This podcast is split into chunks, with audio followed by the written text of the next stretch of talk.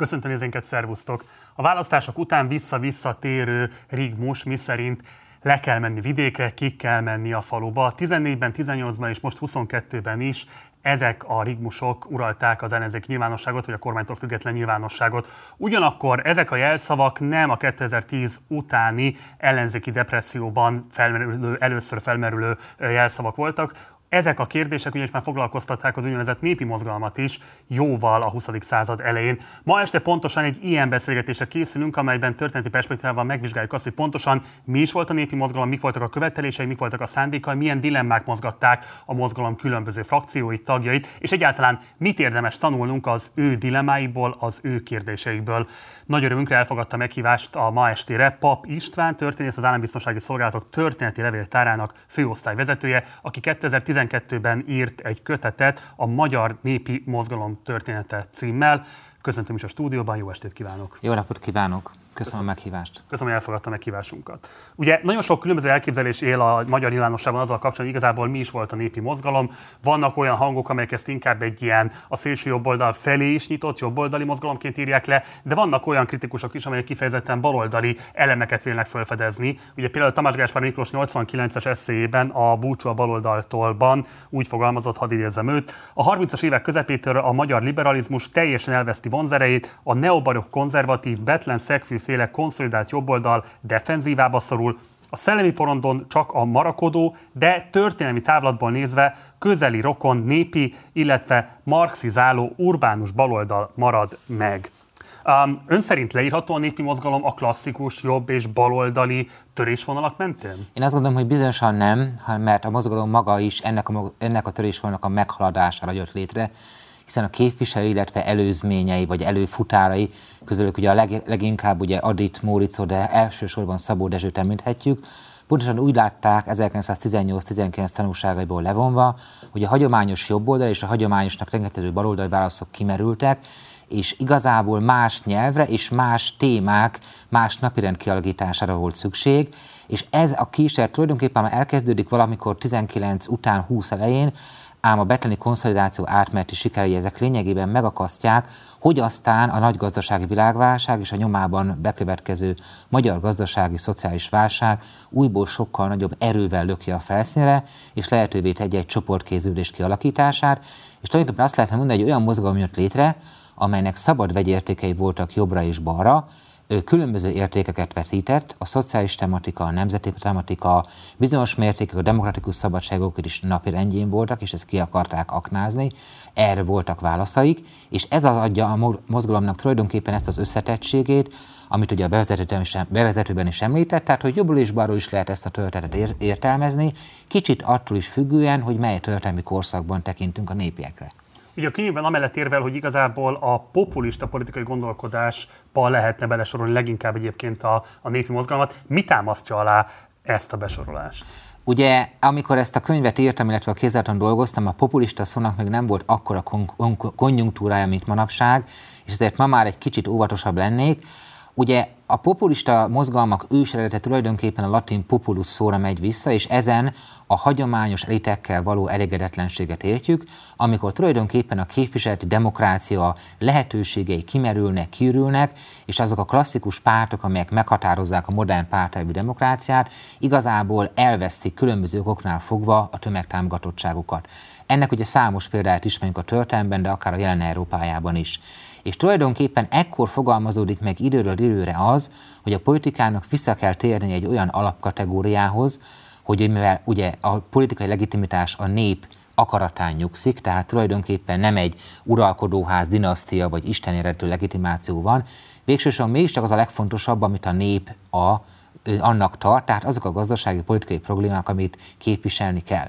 Ide meg egy gyors kérdést. Ugye a nevével ellentétben a népi mozgalom azért maga is egy bizonyos értelemben elitista mozgalom, hiszen nem egy paraszt mozgalom, nem egy földmozgalom abban az értelemben, hogy a földműve, földet megművelők vagy az agráriumból megélők mozgalmaként hivatkozunk rá, hanem alapvetően írók, akadémikusok, tehát alapvetően intellektuális munkát végző embereknek az együttes mozgalmának tekintjük a népi mozgalmat. Tehát hogy lehet végig csak feloldani akkor azt az ellentmondást, hogy ön is populista mozgalomként hivatkozik rá, miközben ez a népi elem hát látványosan hiányzik igazából a tömegtámogatottság látványosan hiányzik. Ebből. Igen, ugye erre szokták mondani, hogy ez a tömegtámogatottság meg kellett volna mutatkozzon, amikor pártá szerveződtek a népiek bizonyos alakulatai. De ugye a trükk az volt, hogy népi gondolkodások sok pártban jelen voltak, ugye a kommunistáknál, kisgazdáknál, nemzeti parasztpártban, de valóban igaz az, hogy ennek a mozgalomnak van egy középosztályi karaktere, hiszen ugye az az elszám is említett ugye a Kia faluba, és alapvetően a korabeli fiatalságot, értelmiséget, az útját kereső középosztályt célozta meg, de ezzel együtt is a mozgalom mindig kapcsolódott bizonyos fajta paraszti terekvésekhez, különböző rétegszervezetekhez, földmunkásokhoz, egyesületekhez, még ha ez olyan nagy erővel nem is volt célja, de az igaz, hogy a, hogy is mondjam, a gondolkodás középpontjában két társadalmi réteg, az értelmiség, illetve a széles értelemben a korszakban a népnek tekintett parasztság állt a középpontban. Egyszerűen azért, mert az utóbbi az, ö, korszakban az ország lakosságának kb. 50%-át kitette, és nyilvánvaló volt, hogy ez a néptömeg egyszerűen súlyánál, számánál fogva olyan réteget képez, amit nem lehet félretenni.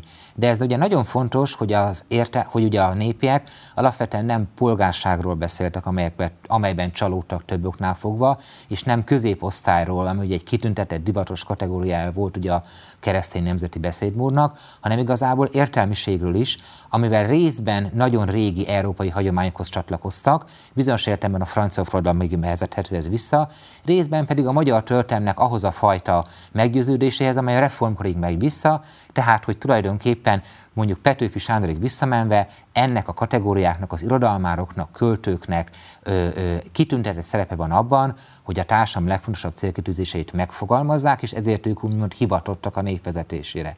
Előre hát ugye mind, aki költő, ugye írja Petőfi. Ugye az amerikai farmer mozgalomról, vagy az argentin peronizmusról valamennyit lehetett már idehaza is hallani, de fontos itt talán megemlíteni azt a finn modernizációs politikát, ami elsődlegesen hathatott adott esetben a népiekre. Ez hogyan és milyen csatornákon szivárgott be a 30-as, 40-es évek Magyarországán? Ugye az a, az a népíró, aki a legtöbbet foglalkozott Finnországgal, az Kodolányi János volt, aki Szómi címmel írt is egy könyvet, de emellett Erdei Ferenc is, mint teoretikus tanulmányozta ugye az északi parasztmozgalmakat, vagy például Boldizsár Iván Dániáról írt egy könyvet, Gazdag parasztok országa címmel.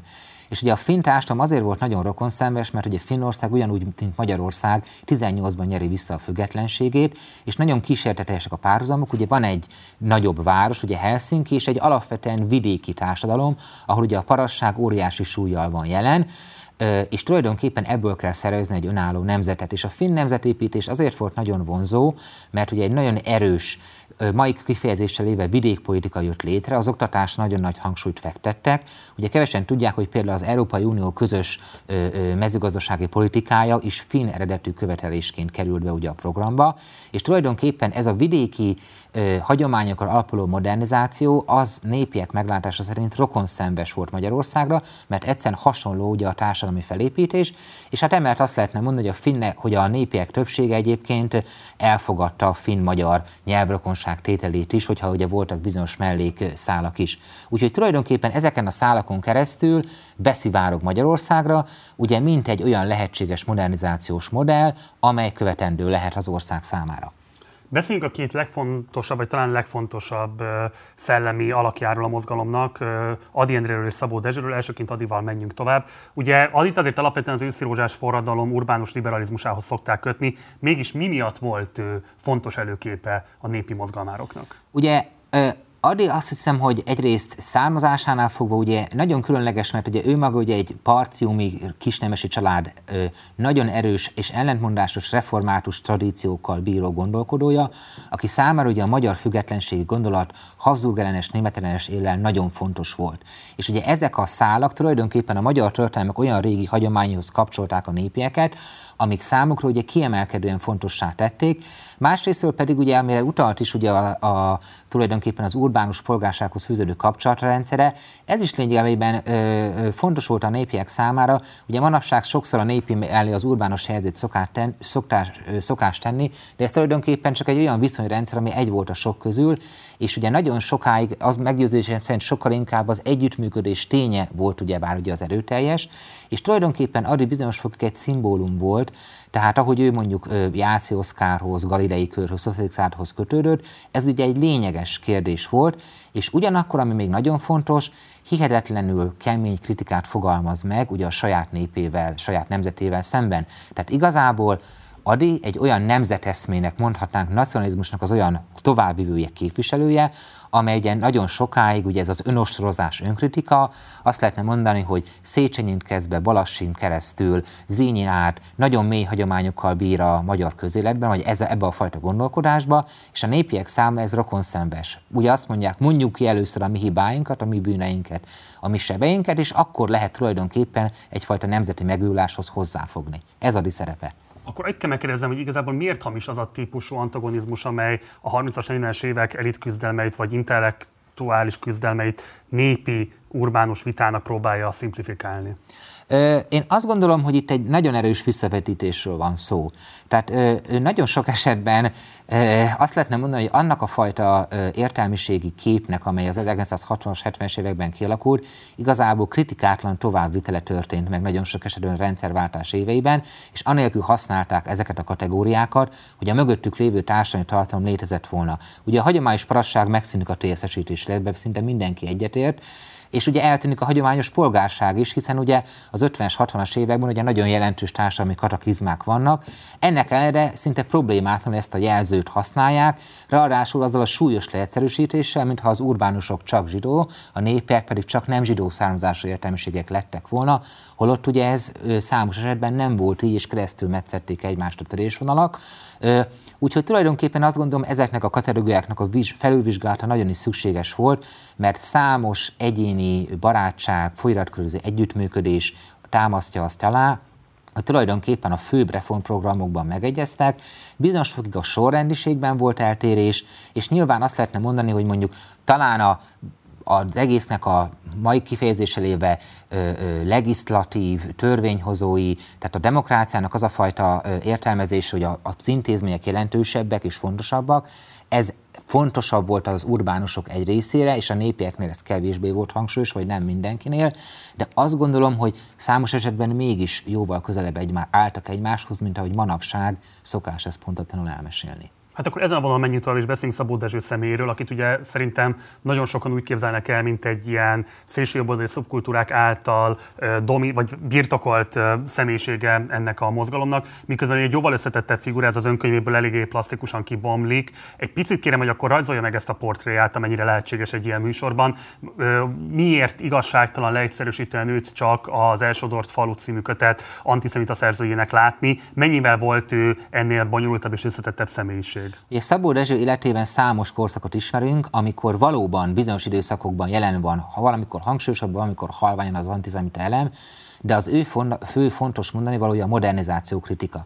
Ugye korábban önöknél volt ugye egy műsor az Olvasóklubban, amikor ugye az Individualizmus csődje című írását boncolgatták, és ez valóban egy kulcselem, ugye Szabó azt látta, hogy tulajdonképpen a hagyományos, szabadversenyes, liberális kapitalizmus az igazából sem a nemzeti közösség, sem pedig az egyén életében nem ad kielégítő válaszokat arra a kérdést, hogy hol a helyünk, mi a helyünk a világban.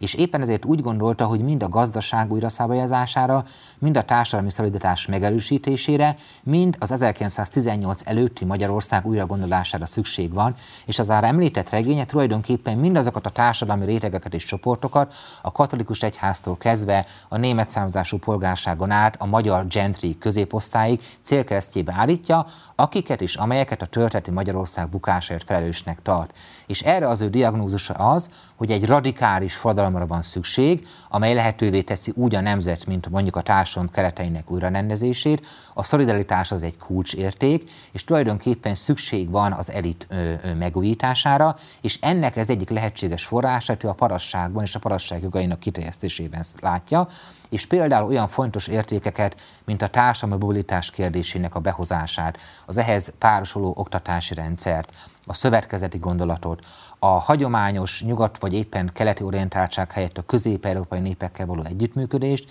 mind Szabó Dezső bontja be.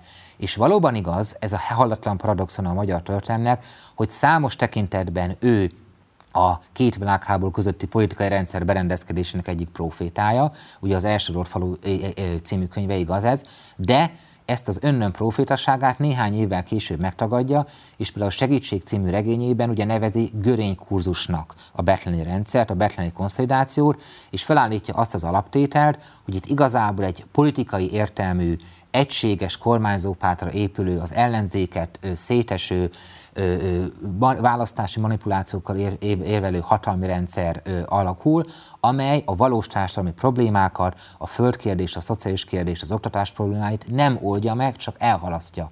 És tulajdonképpen Szabónak hadatlan szatirikus képessége az, ami lehetővé teszi, hogy nagyon sokan felfigyelnek rá, ugye tulajdonképpen egy ilyen szentségtörő alkat, tehát, hogy mondjak egy ö, példát, ugye van egy, van egy ö, pamfletje, amikor például a szózatot ugye ö, kifigurázza, amikor egy ö, kanibál törzsfőnökről szól, és azt mondja, hogy a kanibál törzsfőnöknek óriási hasa, és azt lehetne mondani, hogy ö, önmagáról úgy beszél, hogy ö, e világon, hogy, hogy hogy is, bocsánat, hogy nincsen számodra hely, tulajdonképpen a hasára utal ezzel tekintetben, és ugye ezzel óriási botrányt vált ki, hogy a nagyvilágon nekívül nincsen számodra hely. Tehát azt lehetne mondani, hogy Szabó Rezse egy bálvány döntő alkat, és többek között ez vehetett ahhoz, hogy olyan emberek, mint az említett Tamás Gáspár Miklós édesapja, aki egy székely parasztfiú volt, rajongással tekint Szabad Rezsőre, mint aki a szociális kérdést és az elavult nemzeteszmét radikális kritikában részesíti. Mennyiben lehet egyébként szétválasztani mint a, tehát a népi mozgalomban belül szerepet vállaló íróknak a művészeti és egyébként a politikai programját vagy világlátását? Ugye ez nagyon nehéz. Nyilván voltak olyan karakterek, akiknél ez, ez erősebb volt.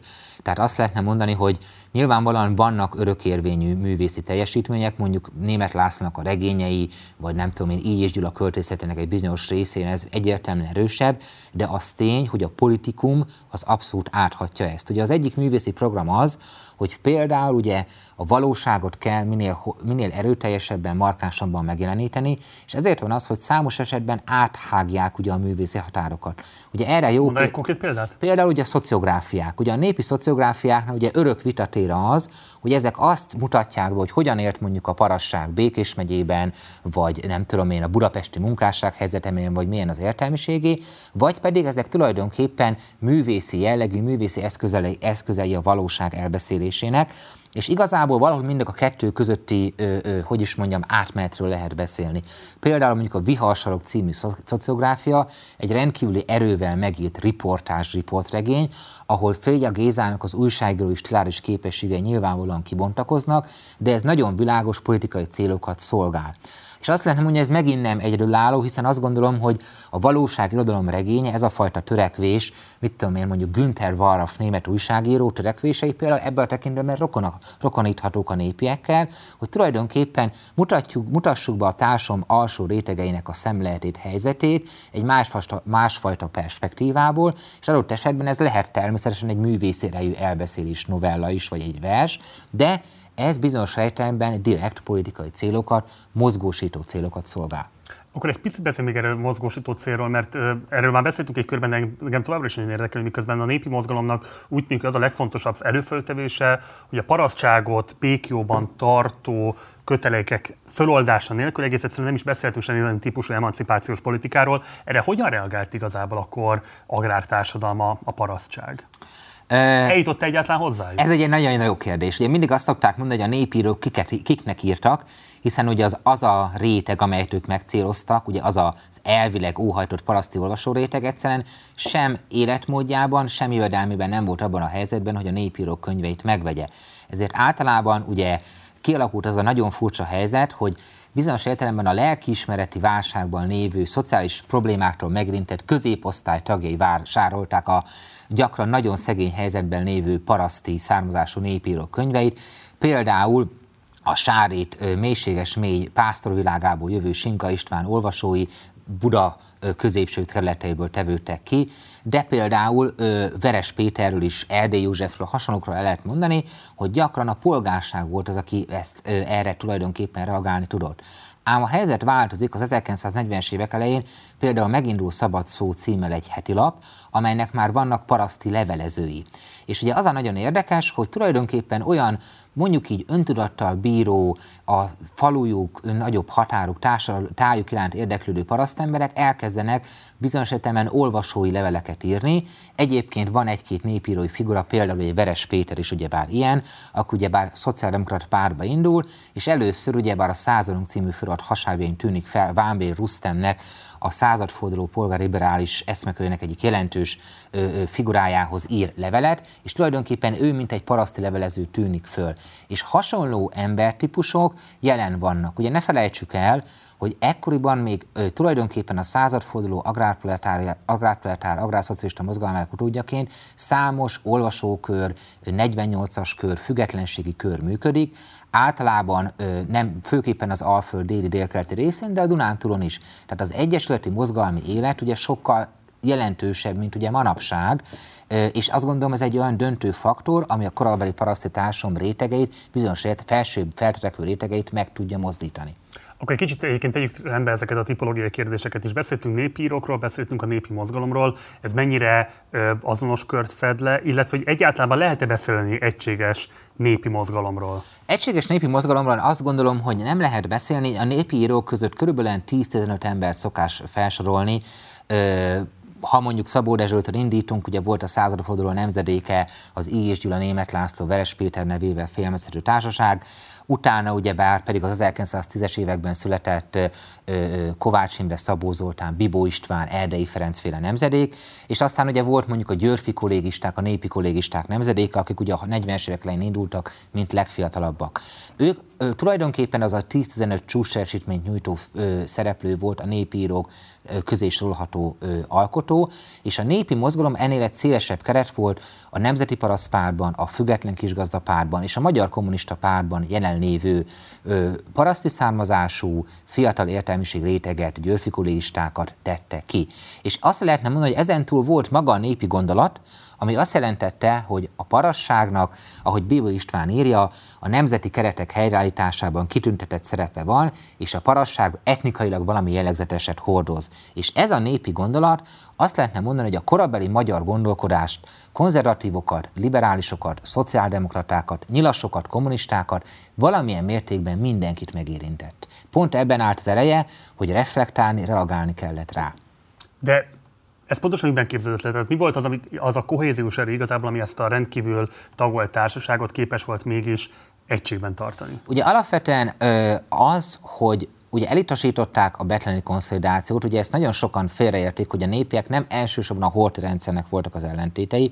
Ugye ez magyarázza azt, hogy 30-as években számos miniszterelnökhöz volt kisebb-nagyobb kapcsolatuk, hanem azt a konzervatív, liberális restaurációt, amit Betlen István véghez vitt, ők ezt markánsan utasították, és úgy gondolták, hogy a különböző világban tapasztalható modellek közül mind a marxi szocializmust, és ugye ennek ugye az Oroszország, Oroszország változatát, a bolsevizmust, mint pedig ugyebár a korban egyébként népszerű szélsőjobboldali politikai rendszereket, ugye a nácizmust és a fasizmust elvethették, ugyanakkor az angol száz liberalizmusnak sem voltak hívei. Ebből a sok-sok nemből azonban mégiscsak összeállt egy igen, és ez pedig az, hogy tulajdonképpen azt mondták, hogy a paraszti fejlődés az valahol elakadt a 19. században, valójában itt nagyon sok megújuló energia van, en a társadalmi mobilitás és a földosztás révén, ami egy kulcsfogalom volt számukra, meg létre lehet, létre, lehet, létre lehet hozni egy aktívan gazdálkodó agrártársadalmat, erre lehet építeni adott esetben egy szövetkezeti rendszert, és a friss, megújuló értelmiség réteg révén pedig meg lehet újítani ugye az értelmiséget. És tulajdonképpen azt mondták, hogy az egészet úgy kell felfogni, mint egy gátat vagy egy reteszt, azokat a gátakat, reteszeket, amelyeket részben a társadalmi berendezkedés, részben a törvényszabályozás állít a paraszti felemelkedés útján meg kell szüntetni, és ennek révén egy nagyon dinamikus társadalmi átalakulás, mondhatnánk azt a metaforát, hogy egy forradalom vagy egy radikális reform fog ö, kibontakozni. És ez volt az a gondolat, ami a szélső jobb oldalra gravitál és a nyilasok tábor beálló Erdély Józseftől kezdve, tulajdonképpen a rendszerváltás értelmiségének egyik szimbolikus hivatkozási pontjává váló Bibó Istvánig összekötötte a népieket. Mi volt igazából az a szervező munka, amit kifejtettek, vagy még inkább az a politikai munka, amit kifejtettek? Tehát hogy nézett ki igazából a mozgalomnak a tevékenysége egész odáig, hogy párt alakultak, konkrétan mivel járultak hozzá az akkori magyar közéleti viszonyokhoz? Ugye ez mint egy tulajdonképpen irodalmi, irodalmi tarajról kisajradó mozgalom, ugye folyiratokkal, lapokkal indult, hogy az első úgymond népének jelleg, tekinthető folyirat a válasz volt, amely kimondva, kimondva a nyugat ellenében jött létre, mert azt mondták a népek, hogy a nyugat elvesztette azt a dinamizáló, modernizáló szerepet, amit betöltött az első világháború előtt, és fokozatosan belesimult a konszolidáció viszonyaiba. Ezért van szükség egy új lapra, ez volt ugye először a válasz, később ez volt a keletnépe, majd ugye magyar út, magyar életet, számos lap kialakult. Ezt követte ugyebár könyvkiadó kialakulás, ugye a legjelentősebb ugye a Püski Sándor által vezetett ugye magyar életkönyvkiadó volt, majd pedig ugyebár a következő ö, mozgalmi időszakban ugye nagyon fontos kezdeményezés volt a márciusi front 1938-ban, amely tulajdonképpen a leg komolyabb közeledési kísérlet volt, vagy összefogási kísérlet népiek és urbánusok, népiek és kommunisták között. És amikor a márciusi front meghirdett egy radikális programot, földosztás, demokratikus választójogot, magyar függetlenség gondolatot, a környező népekkel való együttműködést, és ugye ez a tulajdonképpen 38 végén ugye bár ö, ö, feloszlik, akkor jön létre ugye 39 tavasz, 39 nyarán a Nemzeti Parasztpárt, amely ugyebár igazán 1945-ben kezd el működni, amikor ugye a földosztás révén és más reformok révén ugye ö, átalakul ugye a magyar közlet, és ugye maga a párt is ugye a ö, tagjává válik. És ezen túl, amit még fontos megemlíteni, hogy a népi kollégium mozgalom első csirái is ekkor kerülnek ugye a szellemi földbe, ha így mondhatnánk. Ugye megalakulnak ugye egy nagyon érdekes, ö, ö, hogy is mondjam, tevékenység révéként ugye az első népi kollégiumok, amik behozzák ugye a szellemi életbe a paraszti származású fiatalokat, értelmiségieket, és ugye tulajdonképpen ez a gondolat aztán egészen Jancsó Miklóson át például a magyar filmművészetben is ugye marandandó alkotásokat eredményez. Tehát ez a szervező mozgalmi munka volt az, ami leginkább átjárta ugye a magyar társadalmat a korabeli időszakban. Beszéljünk, mielőtt a konkrét politikai szervezőmunkára megyünk rá, beszéljünk még egy kicsit azért a 30-as években megjelenő, és valószínűleg az egyetemes magyar kultúrához a leginkább ö, fontos hozzáadott értéket jelentő szociográfiai munkásságról, és hogy konkrétan azt szeretném kérni, hogy menjünk végig a legfontosabb műveken, amik megjelentek ebből a körből, és ezek mik voltak a legfontosabb diagnózisai. Ugye az első úttörő szerepet azt Éj Zsila játszott, ugye a Puszták népe című szociográfiát azt hiszem mindenki ismeri. Ez ugye folytatásokból jelent meg a nyugat hasábjain, és tulajdonképpen ez volt az első, ami a szociális lelkiismertfordás tényét hogy is mondjam, kiváltotta. Ugye ez egy picit megtévesztő, mert ez lényegében egy visszaemlékezés így és gyermekkorára, az 1900-as évek első felét, illetve a tízes éveket mutatja be, és ugye arra az alapképletre épül, hogy tulajdonképpen van egy olyan földrajzi térség, amely lényegében a magyar nagyobb városoktól, mondjuk Pécstől, Székesfehérvártól, de Budapestről sincs túlságosan messze, Somogy, illetve Tolna megyében, és mégis az uradalmi nagybirtok világában egy olyan társadalmi réteg van jelen, amely mindennapjaiban, egészségi állapotaiban, oktatásban, higiéniai körülményeiben a középkorhoz jóval közelebb van, mint a modernitáshoz. És ugye így, és ez tulajdonképpen egy tárgyilagos, bizonyos egy hűvös tárgyilagos hangon írja le, nagyon szép irodalmi eszközökkel, de nyilvánvalóan nagyon nagy mozgósító erővel, és ez egy óriási visszhangot váltott ki. Ezzel párhuzamosan ugyancsak ő írt egy cikksorozatot Pusztulás címen a nyugat hasábjain, amely pedig hogy másokkal együtt az egyke kérdésre, illetve a németség tényelésére hívta fel a figyelmet. És ezt követően kezdődik el egy másik fontos cikksorozat, a Magyarország felfedezése, amely azt tűzte ki célul, hogy az ország területét osszák fel tíz nagyobb szerkezeti egységre, tíz tájra, tehát Budapestet, Dunántúl, Észak-Magyarországot, az Alföldet is, és ennek a tíz tájnak a diagnózisát, állapotrajzát készítse el egy-egy népíró. Ebből a ö, vállalkozásból mindössze három kötet jelent meg, Szabó Zoltánnak a Tardi helyzete, Kovács Imrének a ö, ö, néma, a néma forradalma, illetve Féa Gézának a már említett viharsarokja. És tulajdonképpen ezek a művek nem csupán az adott tájat, a táplálkozási viszonyokat, kottási viszonyokat, gazdasági viszonyokat, nagybirtokot mutatták be, hanem egyúttal tulajdonképpen egyfajta történelmszemléletet, és ez azt gondolom nagyon fontos is megfogalmaztak, amely azzal volt összhangban, hogy tulajdonképpen a magyar történelmet abból a szempontból is újra kell gondolnunk, hogy ez eddig ez egy nemzeti keretben történő gondolatot jelentett, tehát a társadalmi elemnek és a gazdasági elemnek elhanyagolt része volt. És ugye ez nyilvánvalóan a korabeli, illetve korábbi baloldali törekvésekhez nagyon erőteljesen kapcsolódott. Ugye ez a gondolat megjelenik már a századfordulón is, hogy a jobbátság történetet, a parasság történetet ugyanúgy el kell mesélni, mint ugye az Árpád házét vagy az Anzsú dinasztiáit és erre, ebbe az irányba takvatakoztak tulajdonképpen a népiek is, és azt mondták, hogy lényegében fel lehet építeni bizonyos értelemben egy alternatív magyar történelmet, amelynek a hősei nem annyira a hagyományos magyar történelmnek a szereplői, hanem mondjuk olyan, alak, olyan, olyan alakok kerültek itt központi helyre, mint Dózsa György, Táncsics Mihály, Petőfi Sándor, bizonyos értelemben a magyar jakobinusok, vagy éppen ugye a kurucok, parasztmozgalmak, stb.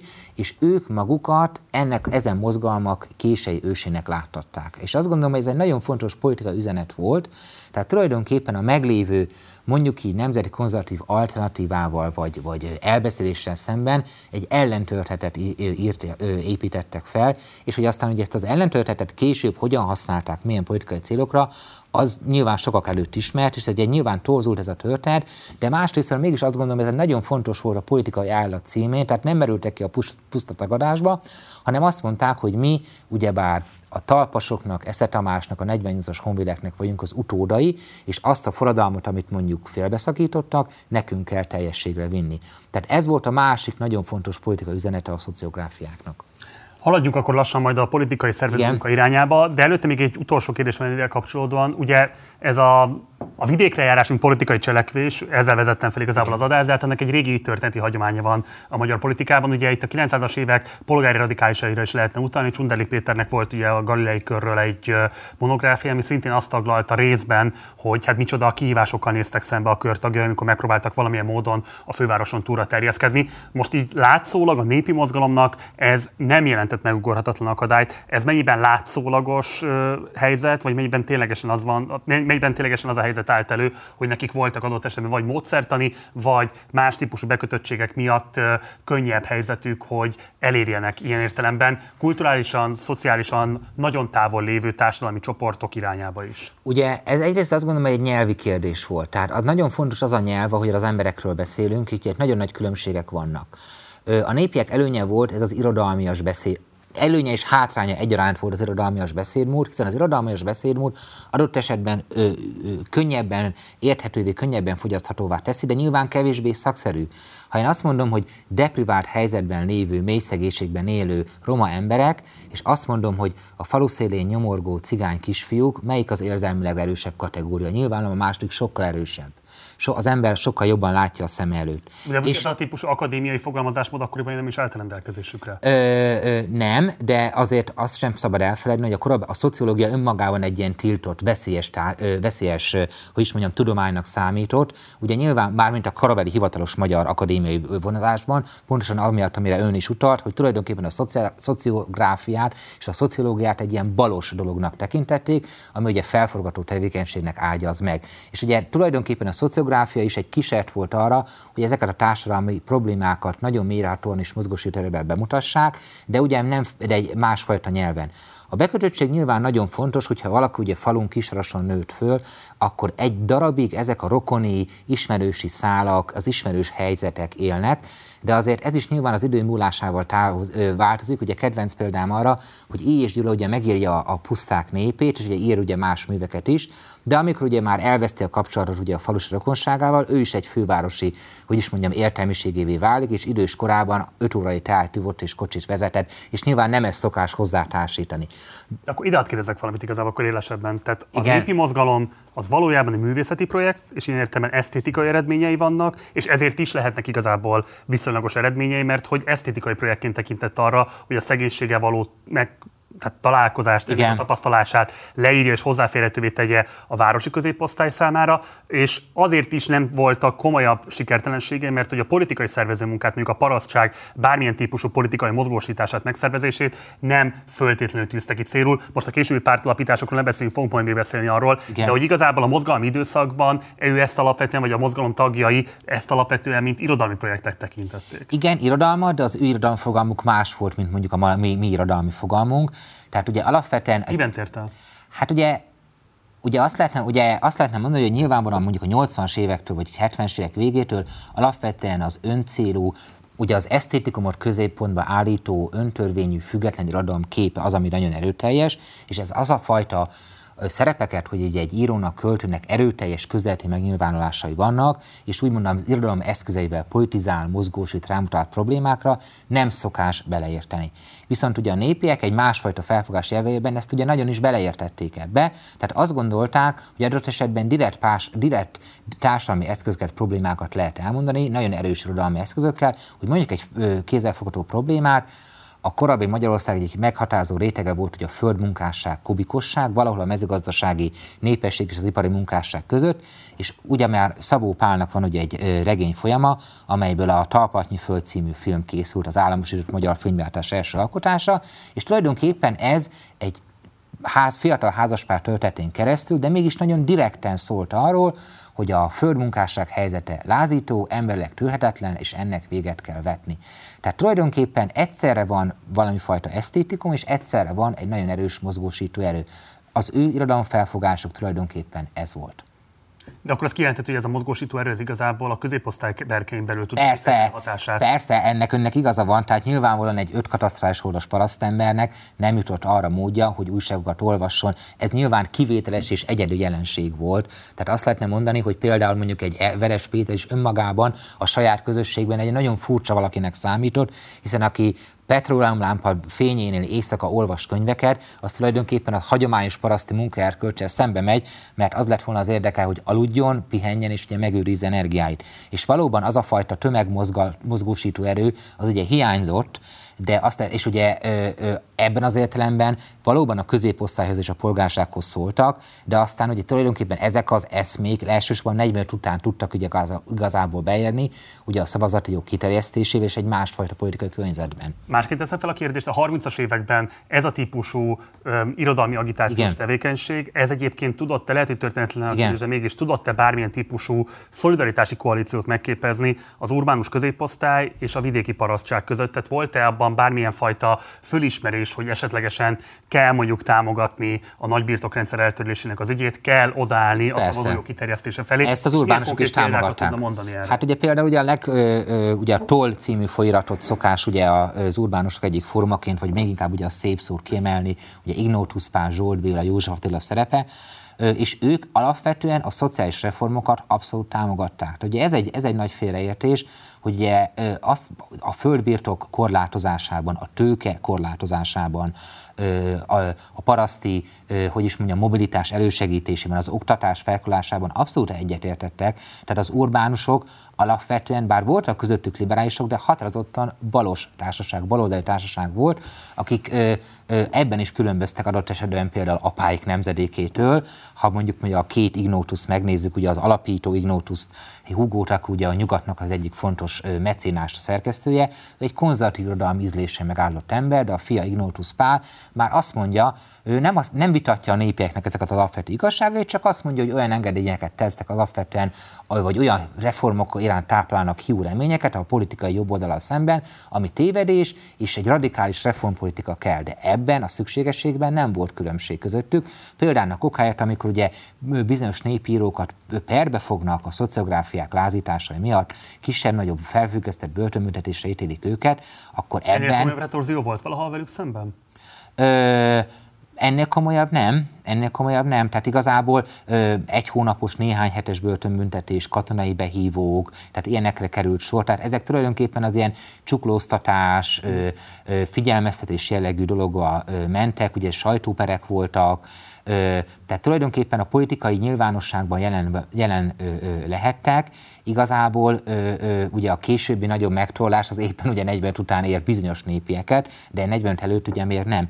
Ugye azért sem, mert adott esetben a kormányzó eliten belül is vannak olyan kontaktok, olyan kapcsolatok, akik tudnak segíteni nekik, például amikor Kovács Imrét ugye behívják katonai szolgálatra, és kiküldenék a frontra, akkor így és Gyula a korabeli vezérkari főnöknél, Szombathelyi Ferencnél interveniál. Tehát ez egy egészen különleges és furcsa kapcsolatrendszer volt.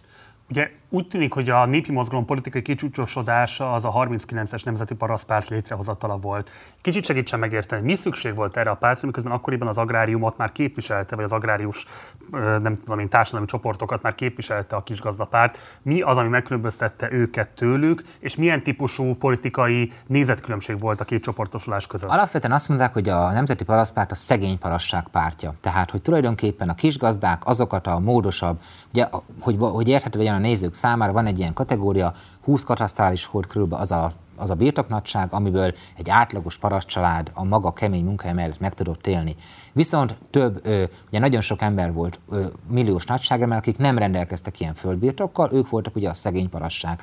A Nemzeti Parasztpárt alapvetően őket akarta képviselni, még ugye a független kisgazdapárt, a módosabb, tehetősebb uh-huh. paraszti rétegeket. És azt mondták, hogy itt van az a hiány, amit tulajdonképpen be kell tölteni.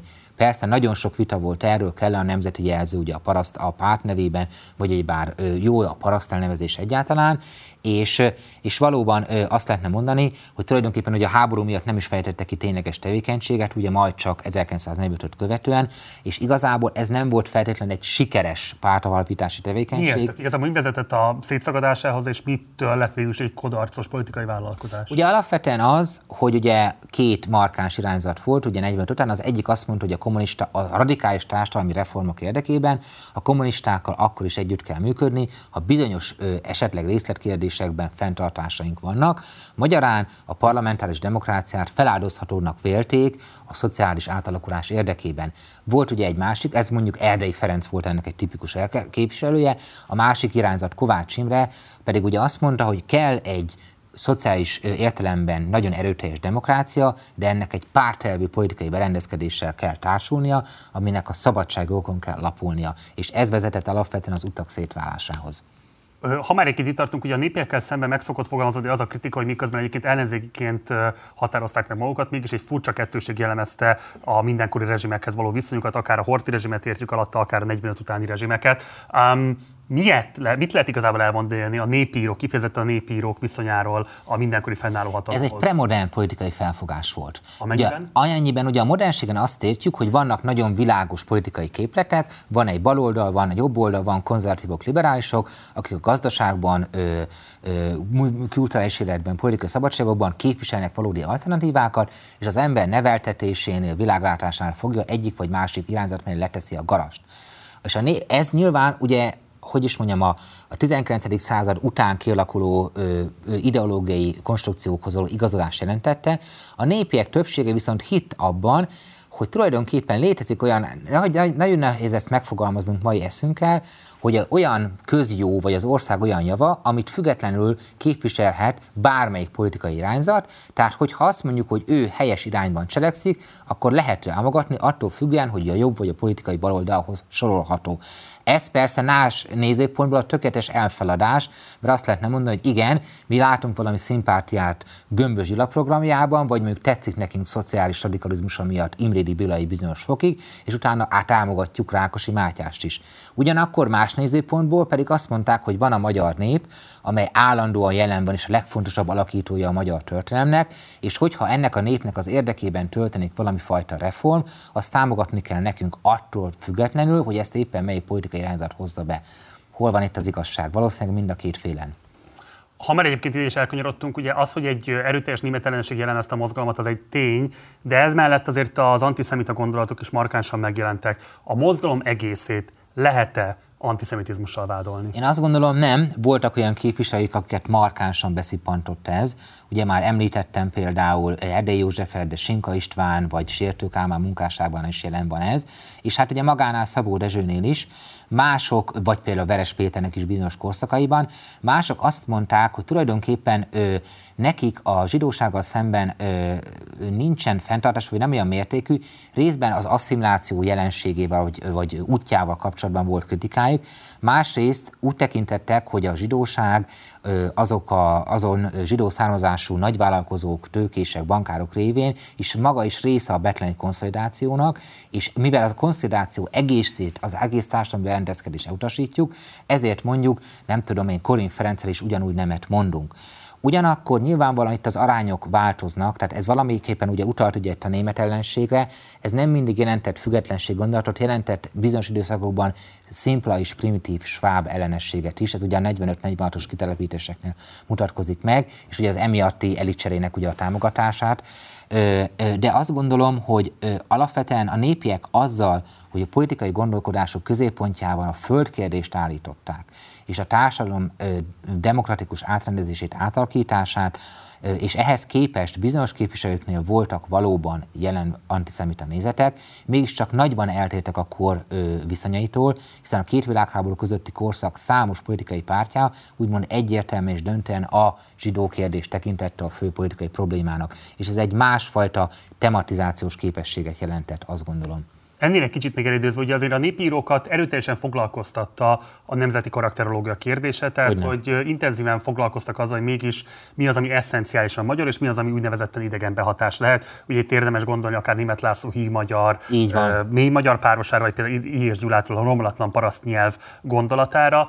És hát azért a mából visszanézve nagyon nehéz ezeket nem xenofób, kifejezetten idegen gyűlölő gondolatoknak vagy tendenciáknak látni. Mi az igazság ebben? Én azt gondolom, hogy ö, igen, a mából visszanézve az mindig egy kult szó, Nyilvánvalóan ezek között voltak szimpla, nagyon egyszerű ideológiai konstrukciók, amelyek ugye nem szolgáltak mást, mint valóban, ugye, hogy is mondjam, ezt a fajta középosztálybeli problematikát, ahol különféle történelmi szemléletek ütöztek össze. Ugye ez mind alapvetően abból megy vissza, hogy a dualizmust egy nagyon sikertelen politikai korszaknak el, ö, ö, tartották a népiek, és azt gondolták, hogy a dualista politikai rendszer berendezkedésében mind a zsidóságnak, mind a németségnek vagy svábságnak kidöntetett szerepe van, tehát annak érdekében, hogy ö, egy új Magyarországot hozzunk létre, ezeknek a társadalmi rétegeknek, csoportoknak valamilyen erőteljes kritikáját kell kifejtenünk. Ugyanakkor ugye vannak különbségek is, és az egyes szerzőknél is vannak különbségek, hiszen ugye utalt I. és Gyulára, de például ugye neki, amikor megjelenik ugye a Mi a Magyar című tanulmánya, ott alapvetően egy nagyon befogadó álláspontot ö, ö, ö, foglal el, és azt mondja, hogy lényegében, aki ugye a magyar nyelvet, magyar kultúrát magáévá teszi, az abszolút ugye magyarnak tekinthető. És ugye német László a kezdben kapcsolatban ugye itt utalt a híg magyar, mély magyar kategóriára, ugye ő maga is érezte, hogy ez egy nagyon szerencsétlen ö, ellentétpár volt, és egy nagyon rossz időpontban ugye jelent meg, és ugye erre születik egy kedvenc, ö, vagy egy, ugye egy eszé a fantomok ellen, én most nem akarom, hogy itt nagyon mai áthallások jelentenek, legyenek legyen, de azt írja, hogy a, ő már amikor olvasta ugye azt, azt a hírlapi vitát, akkor, és ugye a mély magyar kifejezésnek az elharapódzását, akkor várja azt, hogy mikor nyílik meg az első mély magyar söröző Budapesten. És azt hiszem, hogy itt elég sok hogy is mondjam, mély magyar, vagy ilyen jellegű címkével rendelkező, ö, ö, ö, hogy is mondjam, az intézmény van jelen manapság is. Ott, ott már sikerült ezt megugrani. Igen. Um, zárásképpen nem akarok feltétlenül a mába igen, átelezni, de mindenképpen szeretném, hogy legalább egy aspektusáról beszélni, mégis a mozgalom esetleges folytonosságáról. Na, Ugye a Kádárkori ellenzék egyik csoportja volt az, itt Csóri Sándor, a Csengei Dénesre, Csurka is már lehetne gondolni, akik magukat ezzel a jelzővel különböztették meg a többi ellenzéki csoportosulást, és amelyek aztán meghatározó szerepet játszottak az MDF létrehozatalában. Ez a csoport, amely magát népieknek e, titulálta, bélyegezte, mennyiben kontinuus azzal a csoportosulással és azzal a mozgalommal, amely 45 előtt ezt az egész örökséget e, működtette és Részben igen, részben nem. A részben igen, nyilvánvalóan olvasmányélményekben, paraszti származásban, baloldaliságban, baloldali érzékenységben megvolt a, megvolt a folytonosság. Ugyanakkor a Kádár rendszernek ez a népi nemzeti ellenzéke a Kádár rendszer ellenzéke volt, tehát számukra a fő bizonyítási pontot a kádári politikai konszolidáció meghaladása jelentette, és ezért volt az, hogy tulajdonképpen az akkor felvetődött problémákkal szemben foglaltak ugye állást, határon túli magyarok, ugye népességfogyás, demográfiai problémák, nem tudom én, öngyilkosság, alkozmus, stb. Ugyanakkor a népieknek ugye a klasszikus nemzedéke alapvetően a betleni konszolidációval szemben foglalt állást, hogy mit nem mondjak, 1956-ban német László például Mincenti József esetleges visszatérését tartotta egy fő problémának, és ehhez képest azt látjuk, hogy mondjuk Mincenti személye a ebbe a másik nemzedékbe sokkal elfogadottabbá vált. Ezt, ez a szimbolikával csak a különbségeket akartam megvilágítani, és míg az első nemzedékben a szociális kérdések radikalizmusa felülmúlta, és ebben állt az egyik sikerük titka a nemzeti retorikát, a második nemzedékben megfordult ez az alány, és ott egyértelműen ez a fajta nemzeti beszédmód vált erőteljesebbé, és a szociális jellegű problémák előhozatala pedig háttérbe szorult. Én ebben látom a fő különbséget. És akkor abszolút zárásként nem kívánom a politikai tanácsadó szerepkörébe beletolni. Ú, Isten menj. De mégis az, azok, akik esetlegesen politikai útkeresésben vannak jelenleg, mi az, amire fölhívná a figyelmüket, mi az, ami az ön megítélése szerint inspirációul szolgálhat a fővároson kívül Magyarország megértése szempontjából? A népi mozgalomban mik azok a történeti tudások, adott esetben eredmények, amelyek igenis tanulmányozásra érdemesek, ha másért nem is legalábbis a történeti ismereteink gyarapítása érdekében?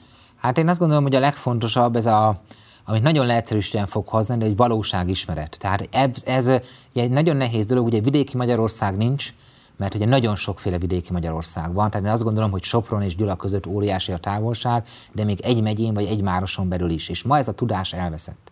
Tehát a lokális identitások, a lokális tudás nagyon megkopott, és eznek az újrafelfedezése, újragondolása szerintem elemigény. Nagyon, hogy mondjak egy nagyon furcsaságot, én egy Jásznagykon szólnak megy egy kisvárosból, mezőtúról származom, és tegnap voltam egy nagyon kedves rendezvény, amit egy nemzetőrség nevű hagyományozó társadalmat rendezett meg. Látszólag úgymond nemzeti retorikában, zászlóval, stb. egyenruhában minden, és a beszélgetés egyik legfontosabb kulcskérdése volt, hogy miért nem lehet a városban a kubikos hagyományokat ápolni az egyik legszegényebb társadalmi létek hagyománya. És ezek az emberek arról kezdtek beszélni, hogy az ő szüleik, nagyszüleik kemény földmunkások voltak, és ennek a kérdésnek miért nincs becsülete, miért nincs fontossága. Nos, azt gondolom, hogy ilyenfajta beszélgetésre rettentően szükség lenne, és én ezt egy kulcs problémának látom, és igazából ezeket kellene előhozni, és ami még nagyon fontos lenne a nyelv megújítása. Ugye kedvenc példám mondjuk Pierre Bourdieu, aki igazán sokat írt arról, hogy milyen az egyenlőtlenség hogy van jelen különféle az oktatási rendszerben, de ezt egy olyan elképesztő, elégenítő nyelven teszi, hogy pont azok az emberek nem értik meg, akiknek az életükben ez jelen van. Tehát aki végig killódta azt, hogy mit jelent Budapesten ingázni, lerobbant kollégiumokban lakni, ne, orvosmányokhoz nehezen hozzáférni, szűkös menzán végigélni, emlékszem, nekem a sokáig a 300 forintos sajtos tészta jelentette a legnagyobb élményt egyetemista koromban, akkor, hogy is mondjam, ezeknek az embereknek a hangját meg kell szólaltatni. És ezt egy kulcsfontosságú dolognak tartom, de ehhez más nyelvre van szükség, és más élményekre van szükség.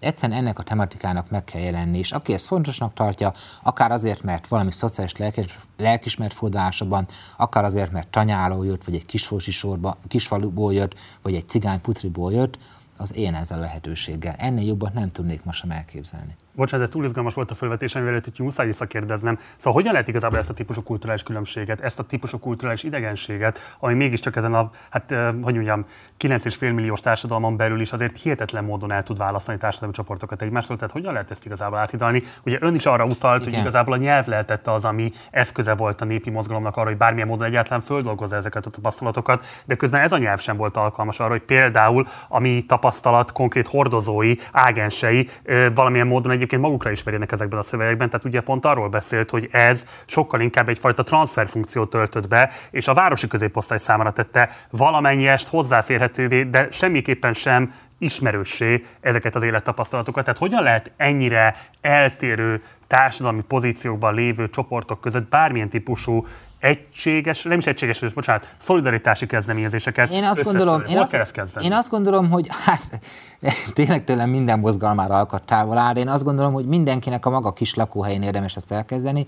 Én azt gondolom, hogy egy bizonyos fajta értelmiségi típus eltűnt. És ez az értelmiségi típus a helyi, helyismereti mozgalomba, helytölteti klubokba, vasútas hagyományozásban, stb. volt jelen. Nagyon furcsa alakok tűntek el. Én emlékszem, gyerekkoromban volt mezőtelen egy tanácselnök helyettes, aki egy deklaráltan ateista ember volt, és mégis, amikor én a református gimnáziumban jártam, ő létrehozott egy alapítványt, és átadott bizonyos díjakat. Mert neki a világképében úgy volt vele, hogy az, hogy református gimnázium létezik, mert hozzátartozik annak a kisvárosnak az identitásához. És azt gondolom, ezek a helyi szervező típusú emberek eltűntek. És ugye igazából ez a szerep, ez nincs betöltve. Tehát ezek igazából, hogy is mondjam, ezek a kisvárosi, falusi értelmiségiek, tanítók, lelkészek, nem tudom én, tanárok, közösségszervezők, ezeknek a szerepe kulcsfontosságú, és nagyon-nagyon fontos, és igazából elő lehet hozni ezeket a szerepeket, és ez nyilván valahol, valahol egy ilyen, lehet bizonyos értelemben egy heroikus küzdelem, de azt lehetne mondani, hogy a magyar költem alapkérdései nem sokat változnak. Tehát ha valaki elővesz kil, kistarasokban kilódó Mórici figurákat, azokat ma is meg lehetne találni, tehát a lehetőség az szerintem nagyon is adott. Ha valaki most a beszélgetésünk hatására azt mondja, hogy na, akkor én most fölütnék valamilyen irodalmat a népírókkal kapcsolatosan, hogyha nem az ön kötetét ütik föl, akkor mi az a e, irodalmi alkotás, amire mindenképpen felülne a figyelmét? A puszták népét nem ér mondani. A puszták népét nem ér mondani. Fú, akkor ezzel most nagyon zavarba hozott. Ö, ha nagyon szépet akar olvasni, akkor olvasta Szabó Zoltántól a Cifra nyomorúságot, ami egy gyönyörű szociográfia, a legszebb magyar irodalmi nyelvvel vetekedik. Ugyanakkor nagyon mély tendenciákat mond el, nagyon éles szociográfikus szemmel, ha pedig az ágensre, ágensre kíváncsi, tehát egy olyan szereplőre, aki egy nagyon sajátos szemléletmódot képvisel, akkor mondjuk olvasson Veres Pétert, vagy mondok egy még, kese, egy még kedvesebb példát, Lakatos Menyhét Füstös képek című regényét. Ez a Kádár korszakban 70-es években jelent meg. Békés megye északi részén játszódik, egy cigány közösséget mutat be megrázó erővel, az egyik legjobb szociográfia a népiségnek egy késői kifutása. Ezeket jó szívvel tudom ajánlani. Hát a füstös képeket én is felírtam a saját olvasmánylistámra. Nagyon szépen köszönöm Pap István, aki itt volt most velem, és mindezt megosztotta velünk. Szerintem ez egy nagyon izgalmas beszélgetés volt. Köszönöm még egyszer, hogy eljött, jöjjön majd máskor is. Legyen így, viszontlátásra. Ez volt a beszélgetésem Pap Istvánnal, a népi mozgalomról, a népi írókról. Ha esetleg a beszélgetés közben csatlakoztál be, akkor hamarosan vissza lehet majd nézni a teljes beszélgetést, illetve át szokás szerint a podcast platformjainkon is meg lehet majd hallgatni. Holnap este jelentkezünk legközelebb, 6 órakor érkezik majd a Spartacus legújabb adása. Olyan természetesen szó lesz többek között Orbán Viktor mai bejelentéseiről, amelyekben különböző különadókat jelentett be, hogy pontosan milyeneket ez majd ki fog derülni a holnapi adásból, illetve az is, hogy a háborús veszélyhelyzet pontosan mit jelent most a magyar társadalomra nézve. De többek között érkezni fog majd Szabó László is, aki nemrég jelentetett meg egy több pontból álló eszét arra vonatkozóan, hogy milyen típusú kultúrpolitikára lenne szükség a negyedik kétharmad idejében. Először itt a Spartacusban fog majd megszólalni a magyar nyilvánosságban. Pénteken pedig szintén egy exkluzív interjúval készülünk, érkezik hozzánk Feledi Botond, aki vállalta, hogy most kizárólag a Partizánon beszél arról, hogy szerinte hova tart az ukrajnai háború, miek a legfontosabb fejlemények az elmúlt hetekben, és milyen perspektíva áll most úgy az ukrán, mint az orosz társadalom előtt, milyen lezárása elképzelhető most ennek a konfliktusnak. Úgyhogy érdemes lesz a következő napokban is velünk maradnotok. Mindenképpen iratkozatok fel a csatornára, ha még nem tettétek volna meg, ha van bármilyen kérdésetek vagy észrevételetek az elhangzottakkal kapcsolatban, akkor pedig várunk a komment szekcióban. Ha megtehetitek, akkor kérlek, hogy fizessetek elő a Partizánra a leírásban található lehetőségeken keresztül. Munkatársaim nevében köszönöm szépen a megtisztelő figyelmeteket. Én Gulyás Márton voltam, jó éjszakát kívánok, ciao.